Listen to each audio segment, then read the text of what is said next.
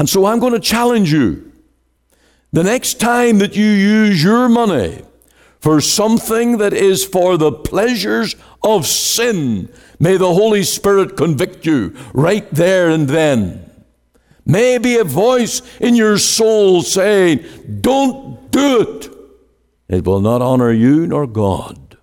It's like that lady that was buying the lottery ticket. And I was right behind her in a corner store, and I said, Don't do it.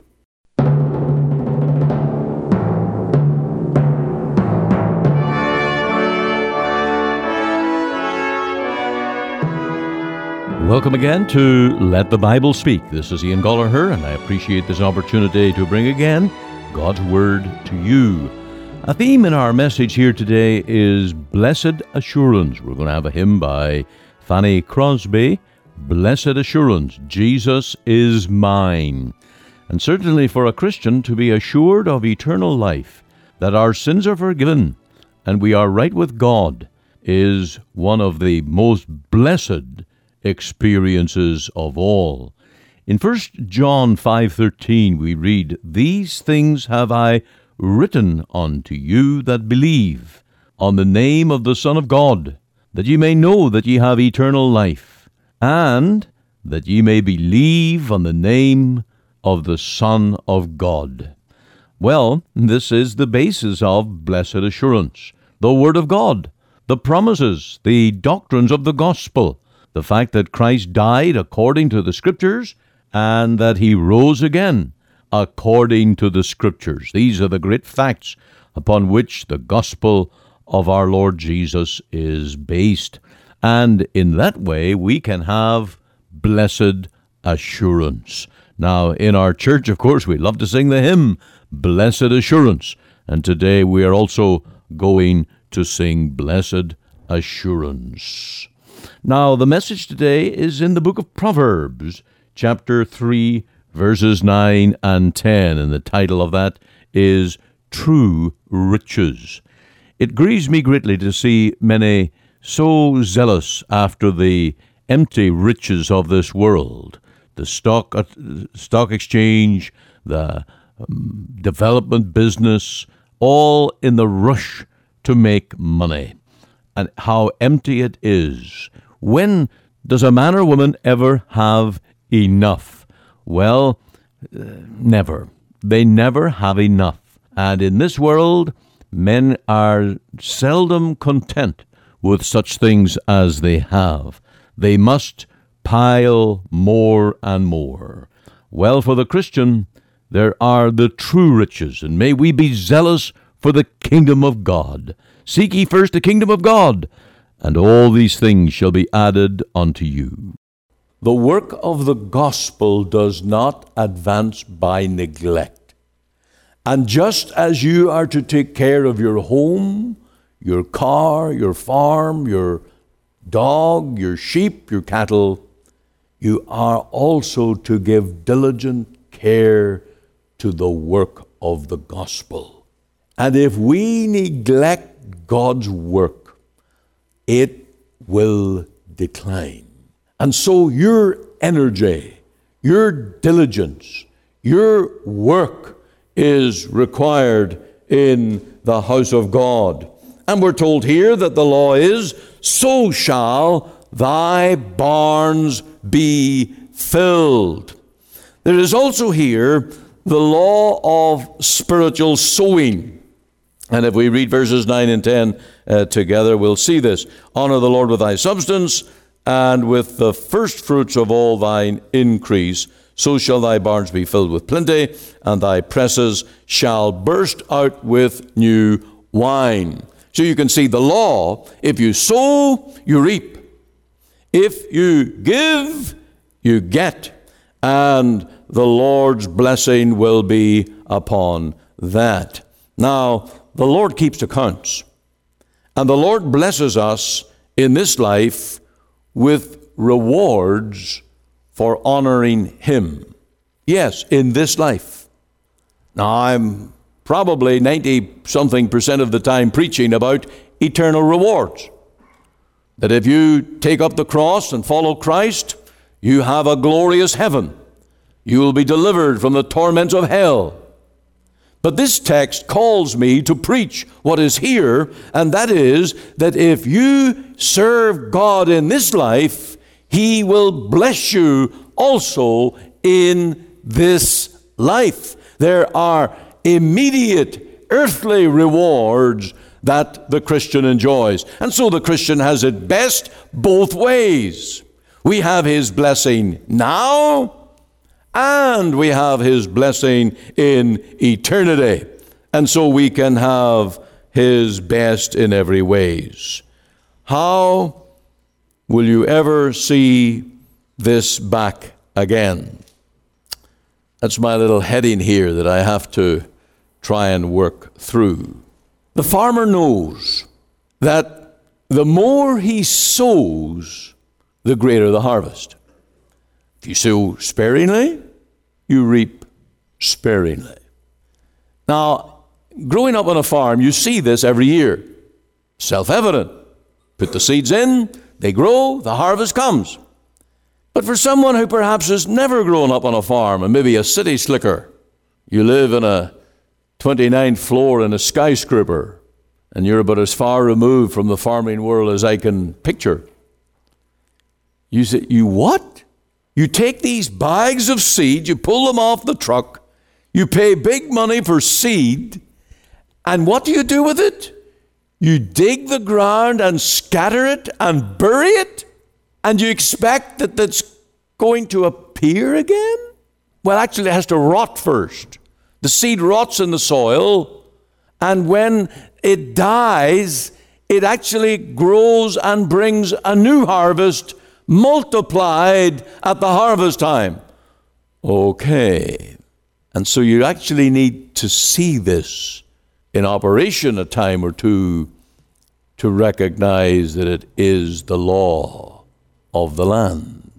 And what you sow, you also reap. Now, what is true in the natural world is true in your life. What you sow, what you do with your money, you will reap. You sow it to the flesh, you will reap a harvest of the flesh. Let's be frank. We're living in an absolute epidemic of drugs and addictions. And there was a major article in, in the newspaper this week of the ravages of alcoholism in British Columbia. It is the worst report in BC than any other province. Admissions to hospital for alcoholism is staggering.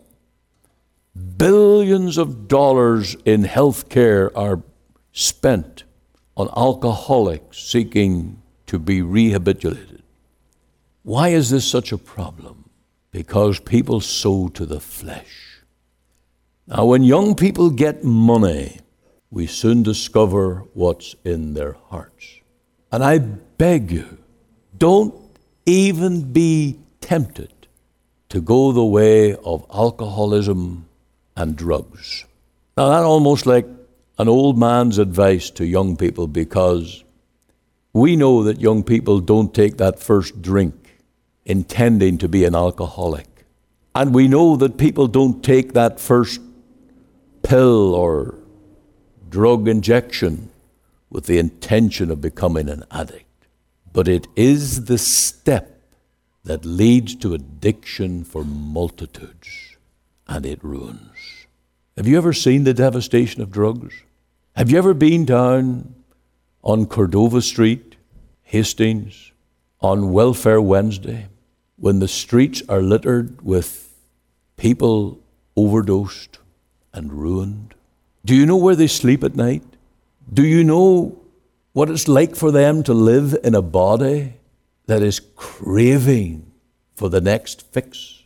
It is torment. It is a little bit of hell here on earth. Coming out of the city just this week, Grandview Avenue, approaching number one just before Boundary, there was this man staggering and if I was to draw a picture of the impact of drugs, there he is. He walked not just with a stoop, but with as if one side was paralyzed, almost sideways. His hair was matted, his clothes, I can't say they were the most filthy I've seen, but they were most unfitting clothes. He had a bag of some kind, probably all his earthly goods in that bag.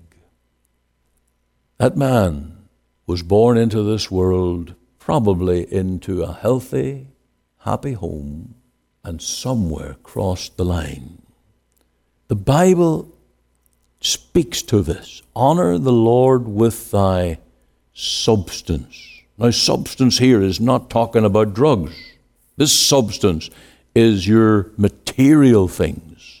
And if you do what is right in the eyes of God, making good use of your life and of your possessions, you honor Him. And it leads to blessing, the blessing of stability, health, productivity, a clear mind, a healthy body. I'm repeating myself. And you become a support to those around you. I had a call from a man this week, a radio listener. He has a son who is on the streets in Vancouver and doesn't know how to find him. He's at his wits' end. He asked for prayer. Would you pray for Colson? That's the son's name. I said, if it was my son, I would try to find him by whatever means. I would try to locate him. He might be sleeping under a bridge somewhere. He might be at death's door. I don't know. But I would try to find him. And I would try to reason with him and even try to bring him home. His father, Steve, said he would try that. There's a boy that's breaking his father's heart. He's not a blessing to his father, he's a burden. What a tragedy it would be that if I'm looking into the eye of some young person here today and you are going the road of ruin because of what you're going to do with your money. And let's face it, sin requires money whether it's vice, drugs, alcohol, or other such pleasures in this world, it will suck your money and leave you a pauper. Honor the Lord with thy substance. 1 Samuel 2:30 says, "Them that honor me I will honor." That's in this life. Proverbs 11 verse 25 Here's another proverb that speaks to the same very subject. Verse 25 The liberal soul shall be made fat, and he that watereth shall be watered also himself. Now that's speaking of generosity, the right use of your money, the liberal soul, to help, to be a missionary or a ministry of some kind, to make your dollar count for good that's what that addresses Proverbs 11:25.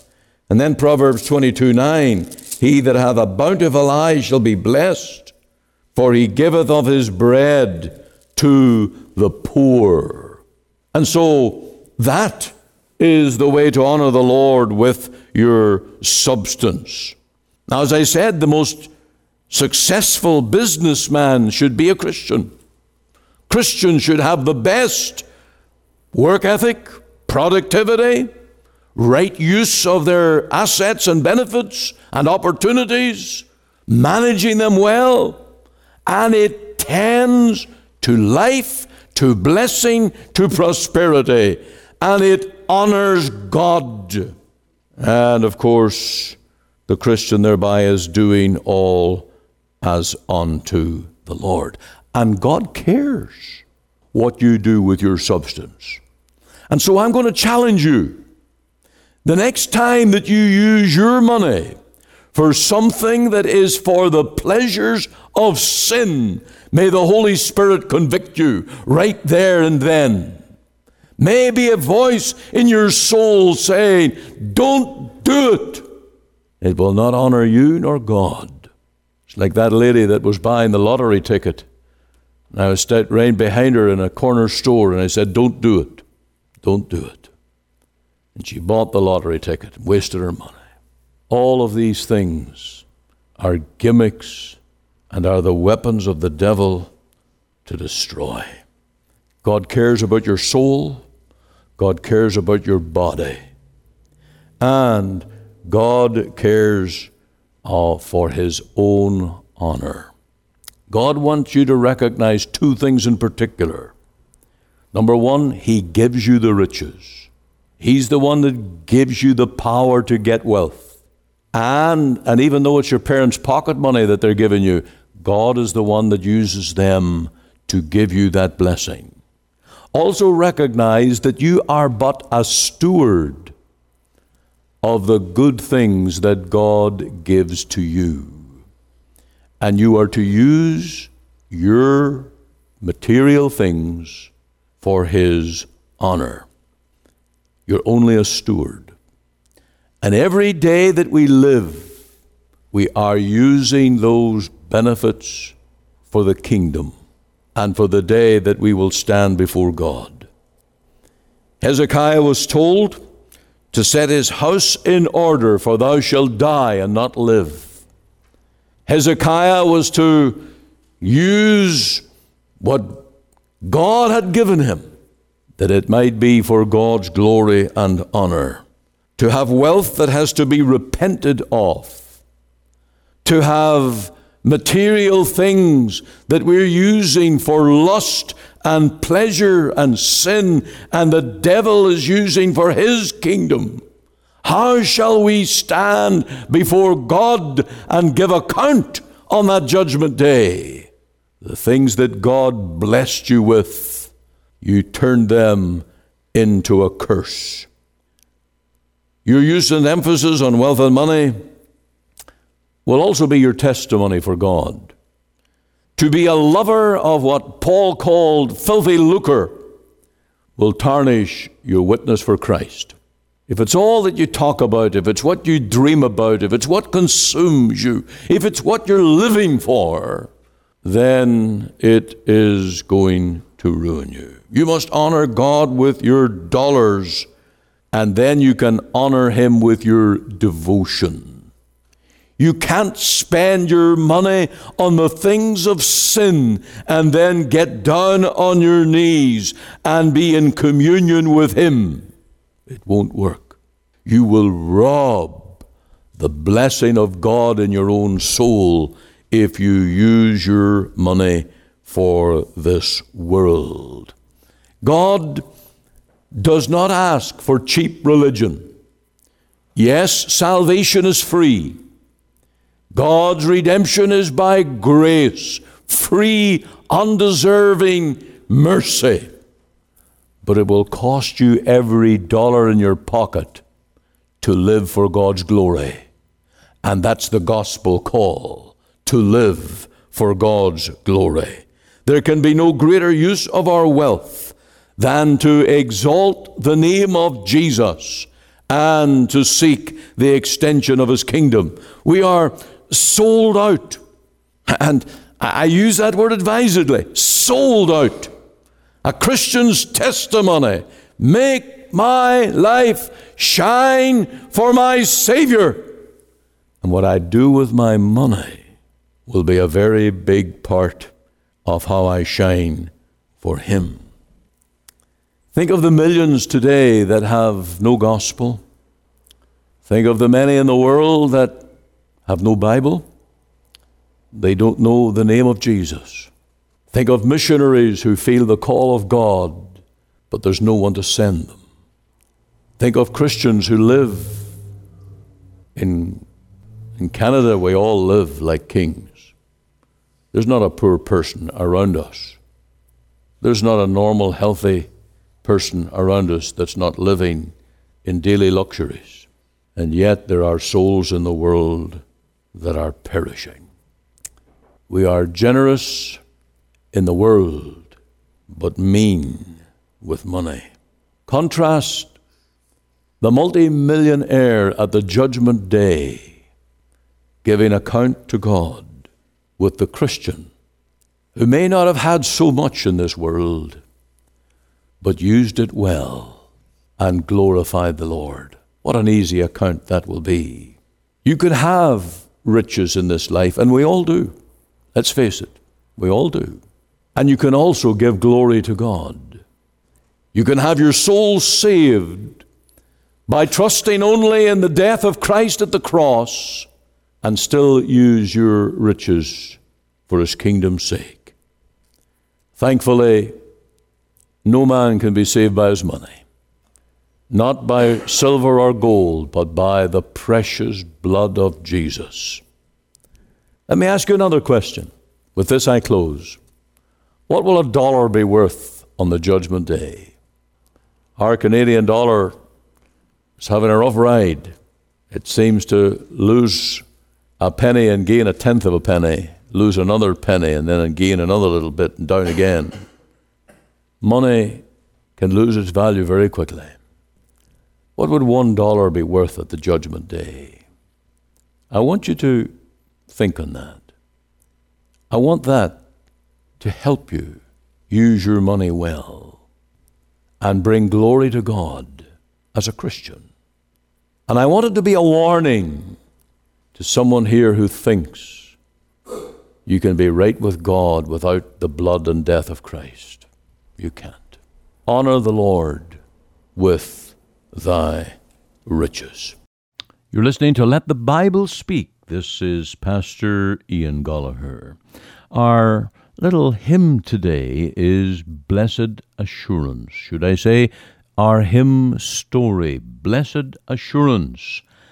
Frances Ridley Havergal and Frances or Fanny Crosby never met, but they became dear pen pals, the two most famous women hymnists of their age, the former in England and the latter in America.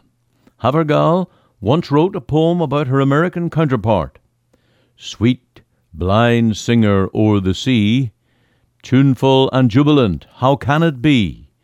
that the songs of gladness which float so far, as if they fell from the evening star, are the notes of one who may never see visible music of flower and tree. Oh, how her heart can see, her heart can see, and its sight is strong and swift and free.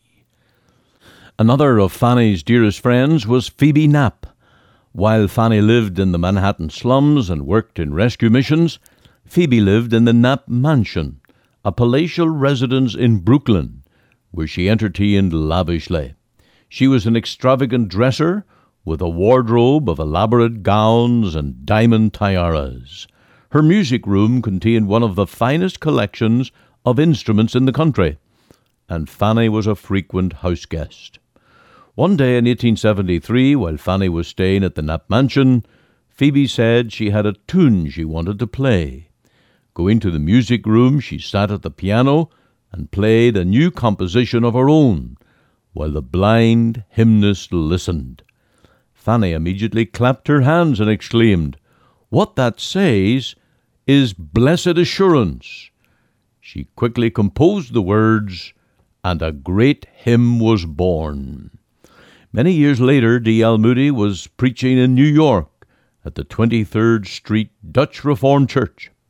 The Moody Sankey meetings had popularized Fanny Crosby's hymns around the world and had made the blind poetess a household name.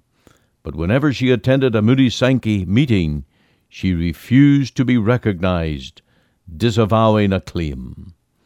This day the church was so crowded she could find nowhere to sit. Moody's son, Will, seeing her, offered to find her a seat. To her bewilderment, he led her onto the platform, just as the crowd was singing Blessed Assurance. Moody Sr. jumped to his feet, raised his hand, and interrupted the singing. Praise the Lord, he shouted. Here comes the authoress. Fanny took her seat amid thunderous ovation, humbly thanking God for making her a blessing to many.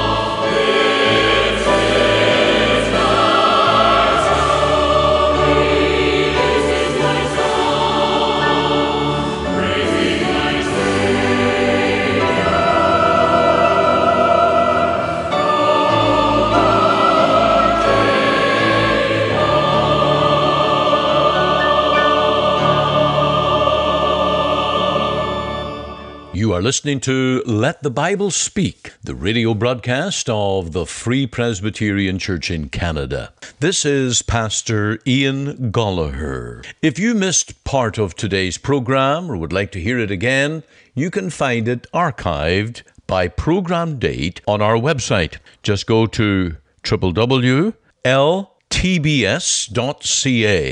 CA for Canada. There you can read my blog, find my Bible study notes, audio and video sermons, as well as helpful articles.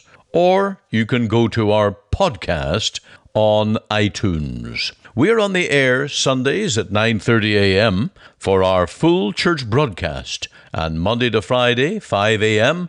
and 5 p.m. on this station to bring you the gospel from our Free Presbyterian Church here in Cloverdale. We also invite you to our church services on Sundays 10:30 and 6 p.m. Through our website you can listen and view to our online services at 10:30 and 6 p.m. Make it your Sunday worship.